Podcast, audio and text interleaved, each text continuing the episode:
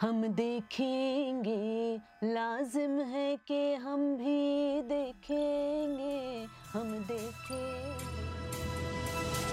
नमस्ते, सत श्री अकाल, आदाब। स्वागत है आप सभी का आज के हमारे इस पॉडकास्ट जिसका नाम है लिट कास्ट के पहले एपिसोड में, और इस एपिसोड का नाम है हम भी देखेंगे। इस एपिसोड का नाम हम भी देखेंगे इसलिए रखा गया है क्योंकि आज हम एक कविता पे चर्चा करने वाले हैं जो रिसेंटली काफ़ी पॉपुलर हो गई है क्योंकि कई जगह इसे गाया जा रहा है। काफ़ी चर्चित है ये न्यूज़ में भी। अब पता लगाएँगे क्यों चर्चित है आखिरकार? न्यूज़ में कई गलत वजहों से चर्चित है। अच्छा। तो अच्छा। हम पता लगाने की कोशिश करते हैं कि क्या वो वजह है क्या सही में वैसा है जैसा न्यूज़ में दिखाया जा रहा है या नहीं। जी जी जी। तो हमारे इस पॉडकास्ट का नाम लिट कास्ट महज इसलिए नहीं रखा गया है क्योंकि ये बहुत हिट लिट होने वाला है। लेकिन इसलिए रखा गया है क्योंकि ये लिटरेरी से रिलेटेड है। जैसा कि आपको कुछ दिनों में पता चल जाएगा कि मुझे लिटरेरी की ज़्यादा जानकारी नहीं है तो मैं सुधांशु इंट्रोड्यूस कराना चाहूँगा मेरे साथ बैठे हुए दो बहुत ही अनुभवी लिटरेरी लिटरेट्स क्या कहते हैं भाई? लिटरेरी की जिनको ज़्यादा जानकारी होती है उन्हें? नमस्कार दोस्तों मेरा नाम मृदुल। श्रोत्री है और जैसा सुधांशु ने कहा वैसा बिल्कुल भी नहीं है। मैं कोई बहुत ही ज़्यादा जानकार नहीं हूँ। मतलब इनको भी नहीं पता कि जिनको लिटरेचर की ज़्यादा जानकारी होती है उन्हें क्या कहते हैं है। मैं थोड़ा बहुत पढ़ने में रुचि रखता हूँ तो बस वही जो सब पढ़ता हूँ वो सब कोशिश करूँगा आप सबके साथ कुछ एक ठीक है पीयूष अब आप अपने बारे में बता दीजिए। नमस्कार दोस्तों मेरा नाम पीयूष है और मैं मृदुल जी की बात से बिल्कुल सहमत हूँ कि हम लोग बस थोड़ा बहुत पढ़ते हैं जो लिटरेचर का जो सागर है उसे एक दो बूंदे लेने की कोशिश करना चाह रहे हैं बेसिकली शुरू शुरू में ज़्यादा नहीं बोलना है ठीक है? पीयूष तो लिटरेचर में जिनका बहुत मतलब अनुभव होता है जो जान रहे होते हैं उनको क्या कहा जाता है? लिटरेचर प्रेमी कहना सबसे सही बहुत बढ़िया नाम दिया लिटरेचर प्रेमी। जी हाँ तो दो लिटरेचर प्रेमियों के साथ शुरुआत करते हैं। आज के हमारे एपिसोड की हम भी देखेंगे। जी। तो सबसे पहले कविता पर आते हैं कि हम भी देखेंगे जो ये कविता है ये किन्होंने लिखी थी और कब लिखी थी आप लोगों में से किसी को पता हो तो। ये फैज अहमद फैज ने लिखी थी और बहुत ही बड़े शायर रहे हैं ये अपने समय के। अच्छा। फैज फैज साहब जो हैं वो हिंदुस्तान के शायर थे हिंदुस्तान में रहते थे और आर्मी में भी सर्व किया इन्होंने। फैज साहब फैज साहब ने। अच्छा। तो इसके बाद जब पार्टीशन हुआ 1947 में तब इन्होंने सोचा इन्होंने डिसीज़न लिया कि ये पाकिस्तान में जाएँगे पाकिस्तान में रहेंगे। अच्छा। और वहाँ पे भी पाकिस्तानी गवर्नमेंट ने इन्हें काफ़ी मतलब मतलब अच्छी पोजीशन पे अच्छा। जॉब वगैरह दी थी वहाँ भी इन्होंने काफ़ी काम किया। मगर जब जिया उल हक आए पाकिस्तान के वज़ीर आज़म बने उन्होंने भुट्टो को हटाया। हम्म, तो उस भुट्टो के काफ़ी करीबी थे। अच्छा। जुल्फिकार अली जु- जुल्फिकार अली भुट्टो के काफ़ी करीबी थे फैज और उनकी गवर्नमेंट में काफ़ी काम वाम भी किया। अच्छा। मगर जब हमारे जिया उल साहब आए हम्म। तो उसके बाद ही भुट्टो का असैसिनेशन हो गया था। हम्म हम्म। और इस चीज़ से जो फैज साहब है उन पर भी मिलिट्री का काफ़ी पहरा रहने लगा वो नजरबंद रहने लगे और इस तरह की चीज़ें तो उसके बाद भुट्टो से क्लोज थे तो उनसे भी हाँ। तो उसके बाद उन्होंने अपना काफ़ी समय जो है वो पाकिस्तान के बाहर भी बिताया वो फिर पाकिस्तान में कम रहते थे। अच्छा तो ये उन, उन दिनों की लिखी गई नज्म है तो जब वो मिलिट्री रूल लागू हो गया था उसी दौरान इन्होंने लिखी थी उसी दौरान ही कविता लिखी गई थी। मगर ये कविता सडनली इतनी फ़ेमस कैसे हो गई? तब भी मैंने सुना था कोई इंसिडेंट रहा है। कि शायर ने इनको बहुत फ़ेमस कर दिया था इस कविता को कहीं गा के तो उसके बारे में आप लोगों में से किसी को जानकारी हो तो।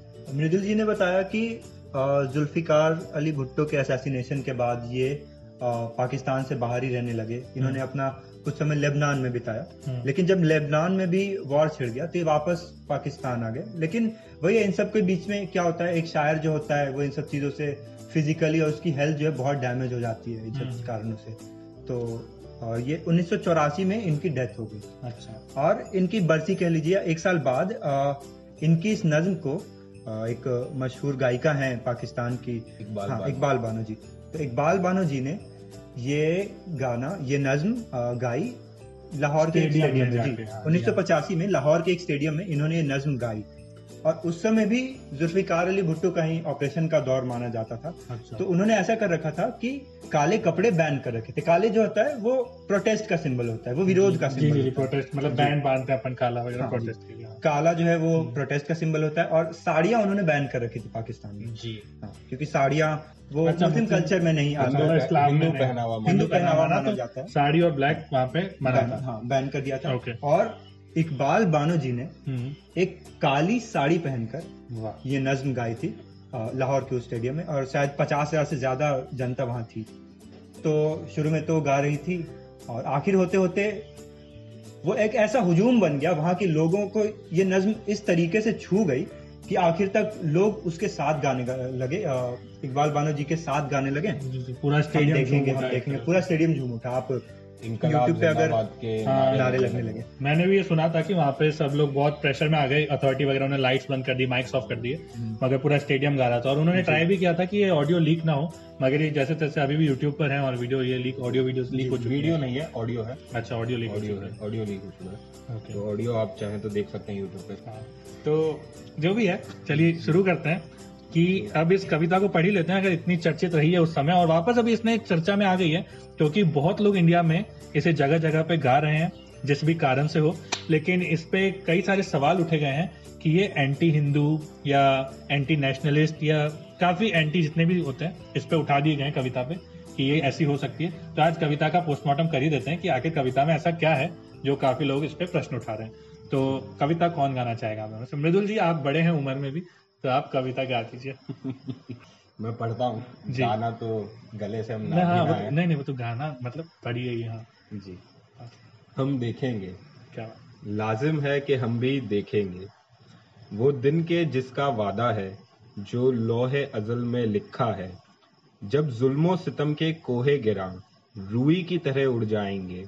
हम महकू महकूमों के पाँव तले जब धरती धड़ धड़ धड़केगी और अहले हकम के सर ऊपर जब बिजली कड़कड़ कड़केगी हम देखेंगे। लाजिम है कि हम हम भी भी देखेंगे। देखेंगे। तो इसका तात्पर्य भी समझा दीजिए मृदुल क्योंकि ज़्यादा कुछ तो ये अहले करम और और भी जो बड़े बड़े शब्द हैं जो थ्री सिलेबल वो समझ तो आए नहीं जी जी। हम तोड़ तोड़ के समझा दीजिए ऑडियंस हैं, भी नॉर्मली आएगी थोड़ी। कि हम देखेंगे लाजिम है कि हम भी देखेंगे। वो दिन के जिसका वादा है जो लौहे अजल में लिखा है। लौहे अजल मतलब eternity a book of eternity कह सकते हैं आप जो हम्म। जो होगा ही। जो डेस्टिनी जो लिखा डेस्टिनी है है। हाँ, है तो हम भी वो दिन देखेंगे जो आना ही है जिसका। हाँ आना तय इस है। दिन का वादा ये डेस्टिनी में है कि ये दिन तो आएगा ही आएगा। अच्छा, तो अच्छा। हम भी उस दिन का इंतज़ार में है कि हम भी देखेंगे। हम्म। वो दिन के जिसका वादा है वो जो लोहे अजल में लिखा है जब जुल्मो सितम के कोहे गिरा कोहे गिरा जो है वो कहते हैं माउंटेन्स को पहाड़ जो है हम्म। पहाड़ तो जुल्मो सितम के कोहे गिरा जो ऑपरेस ऑपरेस कर रहे हैं लोगों को हम्म, उनके उनके पहाड़ रूही की तरह उड़ जाएँगे। जुल्मों के पहाड़ जुल्मों के पहाड़। जुल्मों के पहाड़ रुई की तरह उड़ जाएँगे। एक ऐसा दिन आएगा वो दिन लिखा हुआ है किस्मत में हाँ। कि वो दिन आने वाला है जब जो जुल्म ढाए जा रहे हैं पहाड़ जितने बड़े बड़े जो जुल्म ढाए जा रहे हैं उड़ जाएँगे। वो सब रुई की तरह एकदम हवा में उड़ जाएँगे। और हम देखेंगे वो वो दिन हम देखेंगे ये होप कर रहे हैं कभी। हम्म, और हम महकूमों के पाँव तले जब धरती धड़ धड़ धड़केगी। महकूमों मतलब जो जिस, जिस पे राज किया गया हो जिस पे राज किया जा रहा है। प्रजा प्रजा जो प्रजा प्रजा हम के। प्रजा मतलब डिसेंट वे ऑफ़ सेइंग हाँ, प्रजा। मतलब। हाँ कहीं ना कहीं हम कह सकते हैं जो ऑपरेस्ड है हाँ, जैसा आपने कहा कि हम महकूमों के पाँव तले जब धरती धड़ धड़ धड़केगी। और अहले हकम के सर ऊपर जब बिजली कड़कड़ कड़केगी। अहले हकम क्या है? जो रूलर्स जो रूलर्स हैं हाँ। उनके सर पर जो उनके सर पे भी बिजली कड़केगी उनके सर पर बिजली एक दिन तो उनके हम पे भी प्रेशर आएगा। तो हम जो है वो दिन देखेंगे। हाँ। और ये दिन जो है वो लिखा है इटर्निटी में कि ऐसा होगा ही। और इस दिन का वादा है। अच्छा। वही की अच्छाई की जीत और बुराई की हार जो है।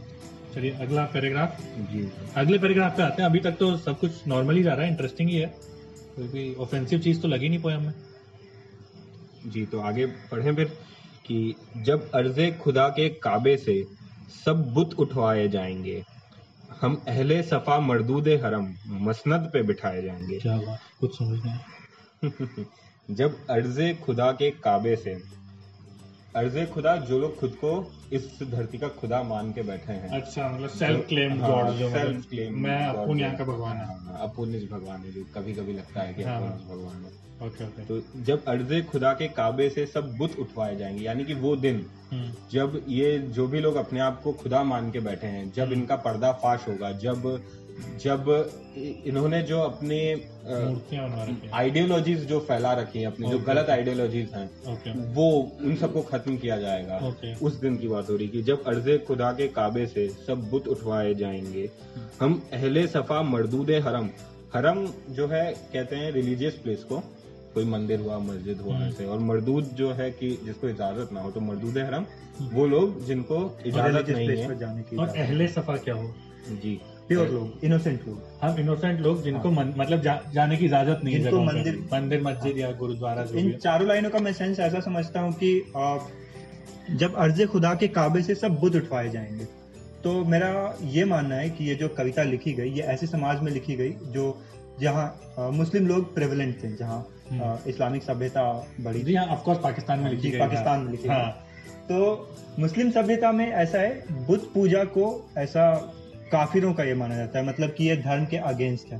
ओके तो मुझे ऐसा लगता है कि इन पंक्तियों में फैज अहमद साहब ये कहना चाहते हैं कि सब बुत उठवाए जाएँगे। हम्म। तो उनका सीधा इम्प्लीकेशन यही है कि ये इन्होंने जो अपने बुत बनवा रखे हैं ये हम्म। सीधे सीधे धर्म के अगेंस्ट हैं। ये फेक गॉड्स हैं ये फेक रिलीजन अपना चला रहे हैं। हम्म। ये असली रूलर नहीं है ये असली गॉड नहीं है। इनके पास कोई पावर है नहीं।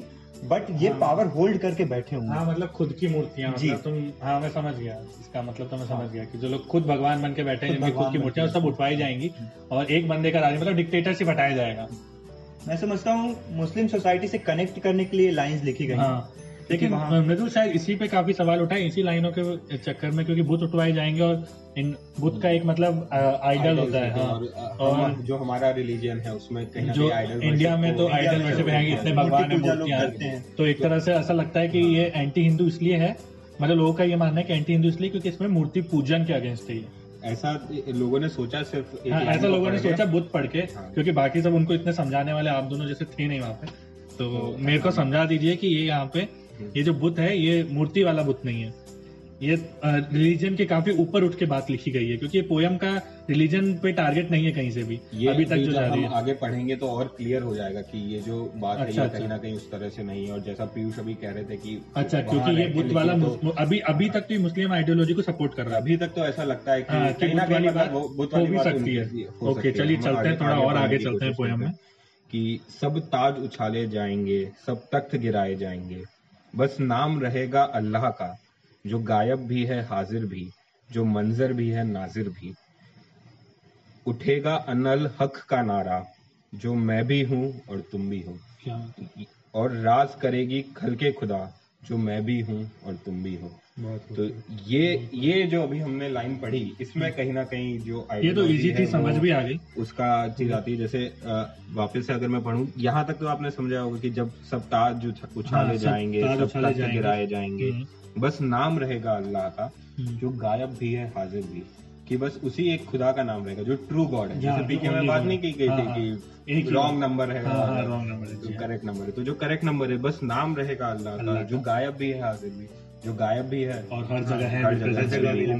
omnipresent, जो मंजर भी है नाजिर भी जो देखने वाला भी है। और वही वही- वहीं पर भी सीन में भी है सीन में भी है। हाँ सीन में भी वही और देख भी वही रहा है। जी। उठेगा अनल हक का नारा। अभी जो अनल हक है हम्म, यहाँ पे जो है थोड़ा सा समझने की ज़रूरत है कि अनल हक कहीं ना कहीं इस्लामिक आइडियोलॉजी का पार्ट नहीं है।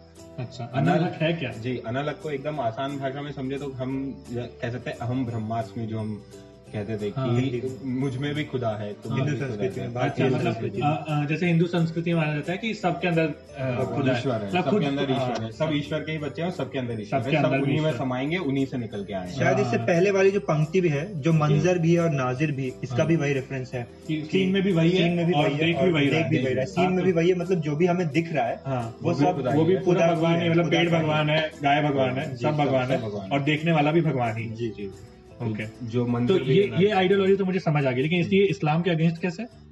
जो इस्लाम है उसमें ऐसे मतलब जो आइडियोलॉजी है वो ये कि जो अल्लाह है वो ग्रेटर ग्रेट है ग्रेटेस्ट है वो भगवान है। तो मतलब अल्लाह ऊपर है। और बाकी सब जो है बाकी सब उनके नीचे है। हाँ। ये माना जाता है इस्लाम आइडियोलॉजी में जो कि है। पोयम ने सेकंड पैराग्राफ में जो लास्ट वाला है उसमें सपोर्ट नहीं किया है। हम्म, उसमें मना ही कर दिया साफ़ साफ़ कि जो मंजर भी है नादिर भी उठेगा अनल हक का नारा। हाँ। कि उस दिन की बात हो गई है जब अनल हक का नारा उठेगा। अच्छा। जो मैं भी हूँ और तुम भी हो। वो कह रहे हैं कि उठेगा अनल हक का नारा हम्म। जो मैं भी हूँ और तुम भी हो। मतलब मैं सत्य हूँ मैं मैं- भगवान हूँ मैं भी भगवान हूँ तुम तुम भी भगवान और राज करेगी खल के खुदा। खल के खुदा ये जो खुदा के बच्चे हैं हम्म। जो खुदा की संतानें संतानें हैं, जो मैं भी हूँ और तुम जो भी तुम भी है। तो- मतलब खुदा के संतान राज करेंगे। बेसिकली डेमोक्रेसी की बात की गई है कि एक दिन आएगा जब हम डेमोक्रेसी तुम भी राज करोगे मैं भी राज करूँगा हम सबके अंदर जो खुदा है हम लोग सब मिलकर राज करेंगे बजाय कि जो खुद को खुद मतलब जो इंडिविजुअल जो डिक्टेटरशिप कर रहे हैं अभी जो। डिक्टेटरशिप चल रही है वो चीज़ हाँ। हटेगी और पावर जो है वो जनता के जनता के पास आएगी सबके पास इक्वली तो, आएगी तो लगता नहीं है फिर ये बुद्ध जो ऊपर लिखा गया है वो मतलब मूर्ति पूजन से रिलेटेड है वो उससे काफ़ी ऊपर से ऊपर उठी हुई बात लग रही है बिल्कुल। और ये ये चीज़ तो आप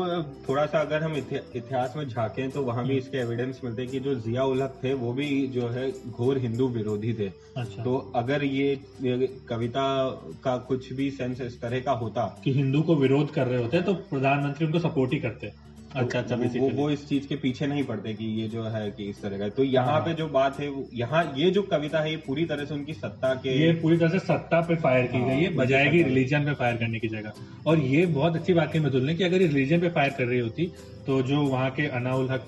हाँ जियाउल हक तो वो सपोर्ट ही करते ऑफकोर्स क्योंकि वो हिंदुइज्म को इतना अगर अपोज करते थे तो उन्होंने सपोर्ट नहीं किया तो दो वैलिड पॉइंट्स तो हैं कि ये रिलीजन से काफ़ी ऊपर है और सत्ता के काफ़ी विरोध में है और डेमोक्रेसी को सपोर्ट करती हुई कविता लिखी गई है। तभी ये काफ़ी चर्चा में आजकल जब भी लोगों को लगता है कि डेमोक्रेसी खतरे में सब चालू हो जाता है अभी तो चर्चा का विषय डेमोक्रेसी से रिलेटेड नहीं है जैसे जो भारत में जो राइट विंग आइडियोलॉजीज है हाँ। वो इसके वही बुत वाले शब्द को लेकर और ओके, हाँ। उठेगा अनिल हक का नारा और राज करेगी खल के खुदा। हाँ वो तो मैं समझ गया। राइट विंग हाँ राइट विंग वालों को तो क्या प्रॉब्लम है? वो मैं समझ गया इसमें मतलब जो फैज फैज साहब भी। अपने जमाने के लेफ्टिस्ट रहे हैं। वो अच्छा, अपने जमाने के लेफ्टिस्ट रहे हैं जी हाँ। पाकिस्तान के लेफ्टिस्ट पाकिस्तान के लेफ्टिस्ट रहे हैं वो।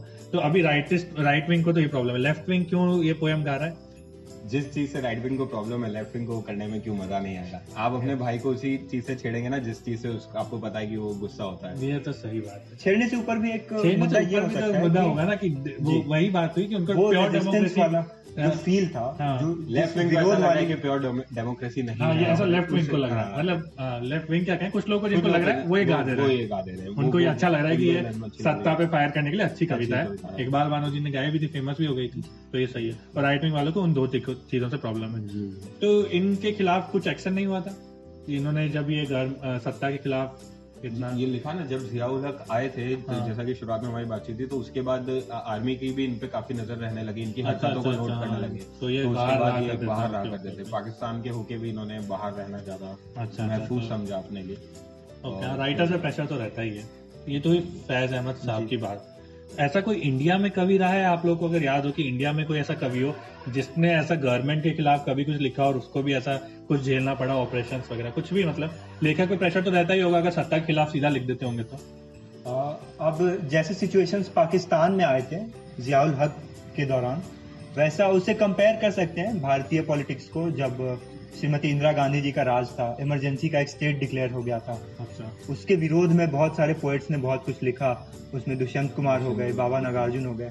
अब इन लोग पे भी काफ़ी निगरानी रखी जाने लगी। न सिर्फ़ पोएट्स बल्कि जर्नलिस्ट जो हो गए उनपे भी वो क्या लिखते थे इस पे काफ़ी बंदिशें और पहरा रखा जाने लगा। जी हाँ तो ये वैसा समझा जा सकता है। बाबा नागार्जुन की। उनका तो मैंने भी नाम सुना काफ़ी फ़ेमस थे काफ़ी भाषाओं में लिखा करते थे। मैथिली हिंदी काफ़ी हिंदी हाँ। काफ़ी काफ़ी भाषाओं में काफ़ी और वो भी एक तरह से घोर सत्ता विरोधी जो होते हैं मतलब अच्छा। रवीश कुमार थे उस समय हाँ उस समय के रवीश कुमार कह लीजिए कि अच्छा, क्या क्या सत्ता में दिक्कतें हैं वो उनको खोजते थे और उसी पे। लिखते थे। एक आईना बनते थे। हाँ, एक आईना बनते थे। सरकारें क्या गलत कर रही हैं जो समाज तक पीड़ाएँ और तकलीफ़ पहुँचा रही हैं? तो सरकार को डायरेक्ट ना बताने के चक्कर में मतलब डायरेक्ट नहीं बता के राइम करके बता देते पोयम के थ्रू डायरेक्ट ऐसा नहीं ऐसा नहीं, काफ़ी डायरेक्ट ही लिखी। हाँ नहीं हाँ, नहीं नहीं डायरेक्ट ही बताया। मतलब डायरेक्ट बताने का मतलब है जैसे मेरे को कोई प्रॉब्लम है सत्ता से तो मैं डायरेक्ट बताऊँ तो शायद उतना लोगों में नहीं फैले। मैं अगर उस पर एक पोयम लिख दूँ तो तो काफ़ी लोग उसको सपोर्ट कर सकते हैं। तो उन्होंने यही कारण हाँ, उनको जन कवि भी कहा जाता था शायद इसी कारण अच्छा था ताकि जन की प्रॉब्लम्स को को अपनी कविताओं के थ्रू बड़े लोगों तक या फिर जो भी अ, नौकरशाह हैं जो भी नेता हैं पब्लिक तक पहुँचाया करते थे जो प्रॉब्लम्स हैं ऊपर पार्लियामेंट तक पहुँचाया करते थे ठीक है? तो आपको कोई पोयम याद है उनकी? पोयम तो देखते हैं कुछ पीयूष जी याद करें। मेरे को एक किस्सा याद आ रहा है तो मैं वो नागार्जुन से पीयूष जी आप कोई पोयम सर्च कर लीजिए और आज देख लीजिए। तब तक मृदुल आपका किस्सा सुन लेते हैं हाँ। किस्सा किस्सा कुछ उस समय का है जब लाल किले पे एक कवि सम्मेलन लाल किला कवि सम्मेलन मुशायरा हुआ करता है। अच्छा और अभी भी होता है? अभी भी होता है। और जो कवि वहाँ पढ़ लेते हैं वो मतलब ऐसा कि देश के सबसे बड़े कवियों में उनका नाम अरे क्या बात उम्मीद करते हैं आप दोनों को भी कभी जाने का मौका मिले लाल किले पे। जी। जी मुनव्वर राना साहब नहीं नहीं ठीक है शर्माइए मत मौका मिलेगा। हाँ। हाँ। मैं कुछ और बात कर रहा था मगर चलिए जाने दीजिए हम हाँ। फिर उस लाल किले पे ही लौट ये मुनव्वर राणा जी की बात कर दी थी आपने तो कुछ शायरी आ गई थी क्या? नहीं नहीं नहीं चलिए हम वापस लाल किले पे अच्छा ठीक है ठीक है। अब बोलना ही नहीं चाह रहे हैं तो हाँ, ज़बरदस्ती थोड़ी करेंगे। नहीं अब ज़बरदस्त अच्छा ठीक है ठीक है चलिए।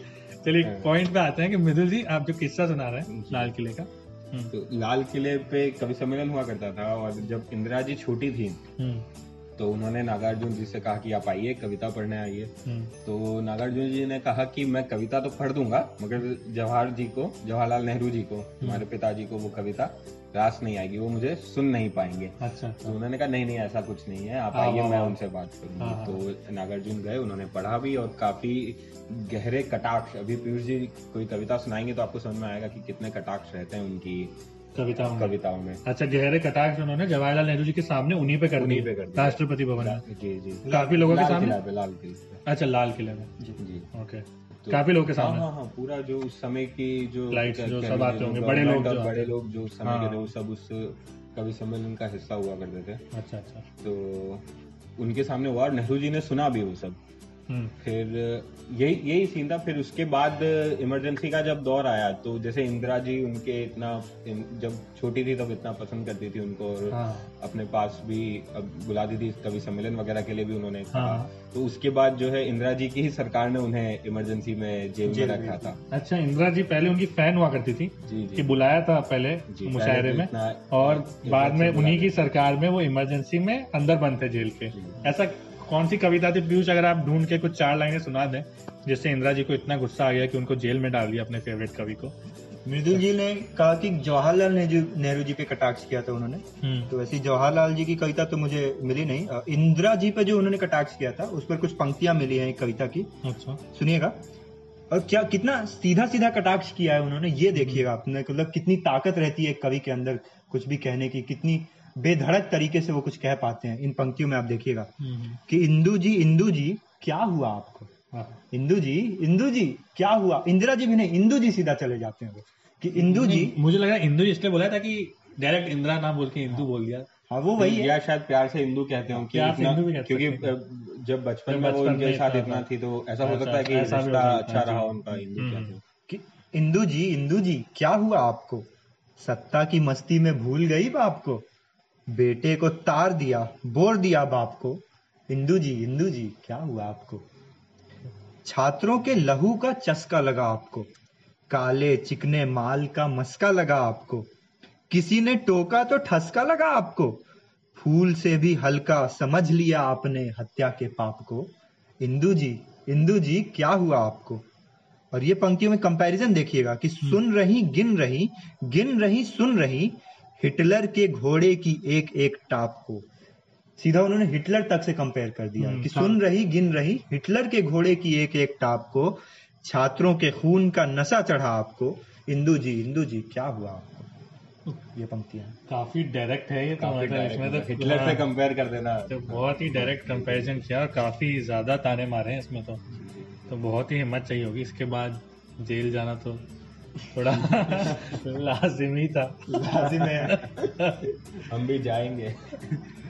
तो इसके बारे में क्या कहना है आप लोग का? देखिए कुछ चीज़ तो ऐसी है कि लेखक जी ने जैसे ये इंदिरा जी पे जो ये बात थी कि उन्होंने मर्डर्स कराए और ये वो तो ये सब अभी तक प्रूव नहीं हुआ है ना कभी भी? अगर आप लोग अगर हाँ मतलब मतलब कई सारी कई सारी स्टोरीज हाँ। जैसे रिटर्न बाय विक्टर्स तो जो जीतते हैं वही लिखते थे। वही उन्हीं का लिखा हाँ लेकिन काफ़ी जगह ही दुनिया भर की कहानियाँ लेकिन प्रूव नहीं है। और उस समय तो और पक्के सबूत नहीं होंगे तो भी इन्होंने लिख दिया। जी। क्योंकि ये वेट नहीं कर सकते थे कि कोर्ट से कब ऑर्डर आए हमें मतलब जो भी मार्केट में बात फैली हुई है उसके बारे में इन्होंने अपना दिल खोल के पूरा लिख दिया था। जैसे कि आपने कहा history is created by victors तो कुछ बातें जो आप प्रूव नहीं कर सकते हैं लेकिन ऐसा है कि समाज को भी मालूम होता है कि क्या चीज़ें चल रही हैं। मतलब कितना छुप पाता है कितना छुप कहीं ना कहीं तो निकल ही जाता है।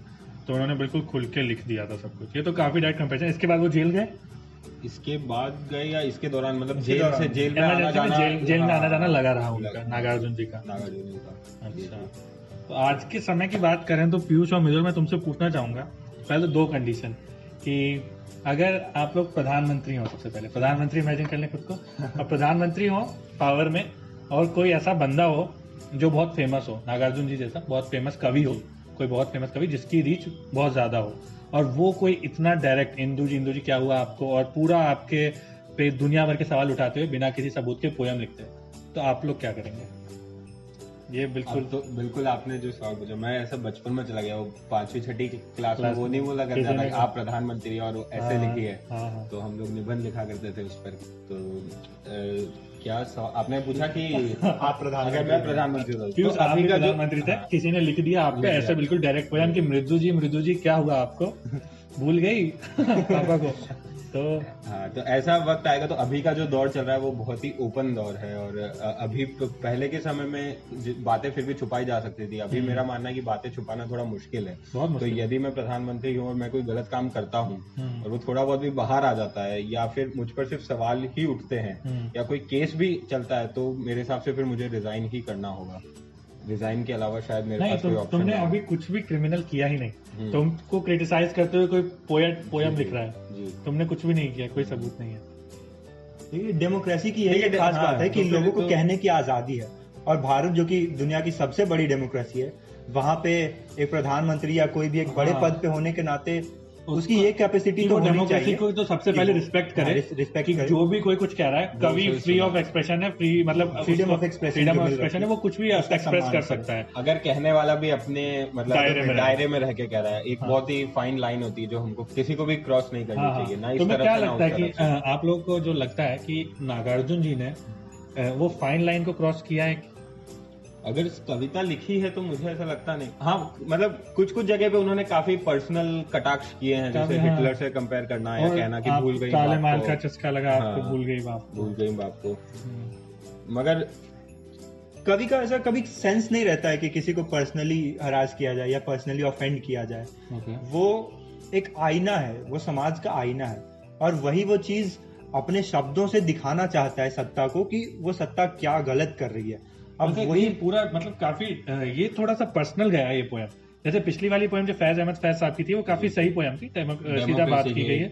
लेकिन ये तो इंदू जी पे काफ़ी पर्सनल थी। अगर आप लोगों पे ऐसा कोई लिखता है तो आप लोग बिल्कुल चिल रहेंगे। फिर फिर भी आप जेल तो नहीं भेज सकते हैं किसी को हाँ के जेल तो थोड़ा ज़्यादा हो जाएगा। मुझे लगता है कि हाँ। हाँ जो बहुत ही ओपन बहुत ही ओपन प्राइम मिनिस्टर होगा। वहाँ जो अगर- हालात बने शायद यही उन्हें सही मुझे लगता है कोई बहुत ही अगर ओपन प्राइम मिनिस्टर होगा और कूल प्राइम मिनिस्टर और अगर बहुत ही फ़ेमस लेखक ने ऐसा लिखा होगा तो वो शायद उससे एक मीटिंग करना चाहेगा। आओ आमने सामने बैठ के बात करते हैं कि क्या प्रॉब्लम है। मेरी भी कुछ मजबूरी रही होंगी। अभी मैंने ये कुछ डिसीज़न लिए जो हाँ यूँ ही कोई बेवफा नहीं होता। तो अब दूसरा क्वेश्चन लास्ट क्वेश्चन जो आज के हमारे इस लिट कास्ट का एक और क्वेश्चन पूछना चाहूँगा कि आप लोग हैं कवि। ऐसे दौर के दौरान। जब तो कहना थोड़ा सा नहीं नहीं ठीक है वापस मॉडर्निस्ट और आप लोग ये सब मत ठीक आप लोग कुछ नहीं प्रेमी कह सकते हैं। आप लोग हैं साहित्य शौक प्रेमी। पाठक है पाठक है हम पाठक आप लोग हैं? मैं तो पाठक हूँ आप लोग हैं? अपना बताएँगे। चलिए आप लोग कुछ नहीं। अभी के लिए मान लीजिए। कि आप लोग हैं ऐसे समय के कवि।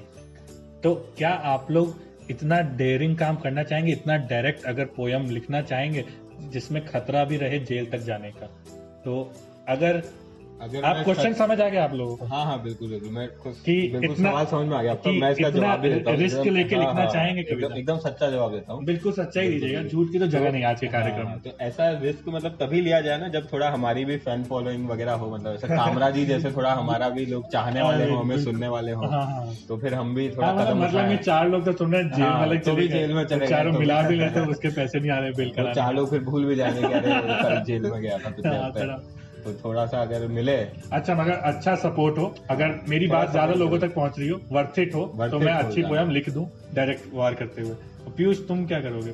तुम्हारा क्या मानना है? ज़्यादा नहीं कहूँगा दो पंक्तियाँ पढ़ूँगा दुष्यंत जी की कि सिर्फ़ हंगामे खड़े करना मेरा मकसद नहीं शर्त लेकिन थी कि ये बुनियाद हिलनी चाहिए। क्या बात है क्या बात है। तो वही है कि जब तक हम कुछ एक बड़ा इम्पैक्ट क्रिएट करने में सफल हाँ। रहते हैं तो उस वर्थ इट है उतना मेहनत करना वर्थ इट है। कि मतलब ये हंगामा तो पब्लिसिटी तो कोई भी क्रिएट कर सकता है। तुम लिख दिए चार लोगों में बात हुई हम्म। कि कवि वाला जवाब दिया है हाँ, कंट्रोवर्सी तो कोई भी क्रिएट कर देगा लेकिन हाँ। अगर कोई बुनियाद हिलाने का दम रखता है कभी में आप तो हैं उतना रिस्क लेने के लिए तुम तैयार हो। उतना बलिदान करने के लिए तैयार होना चाहिए। जी जी काफ़ी अच्छी बात की इसी शेर पे अंत करते हैं आज का हमारे स्लेट कास्ट को। शेर एक बार वापस दोहराते हैं। कि सिर्फ़ हंगामा खड़ा करना ही मेरा मकसद मकसद नहीं। नहीं। शर्त ये है कि बुनियाद हिलनी चाहिए। तो इसी शायरी पे अंत करते हैं आज के हमारे इस पॉडकास्ट जिसका नाम है लिटकास्ट सुनते रहिए लिटकास्ट लिटकास्ट मिलते हैं अगले हफ़्ते इसी समय इसी वक्त इसी समय।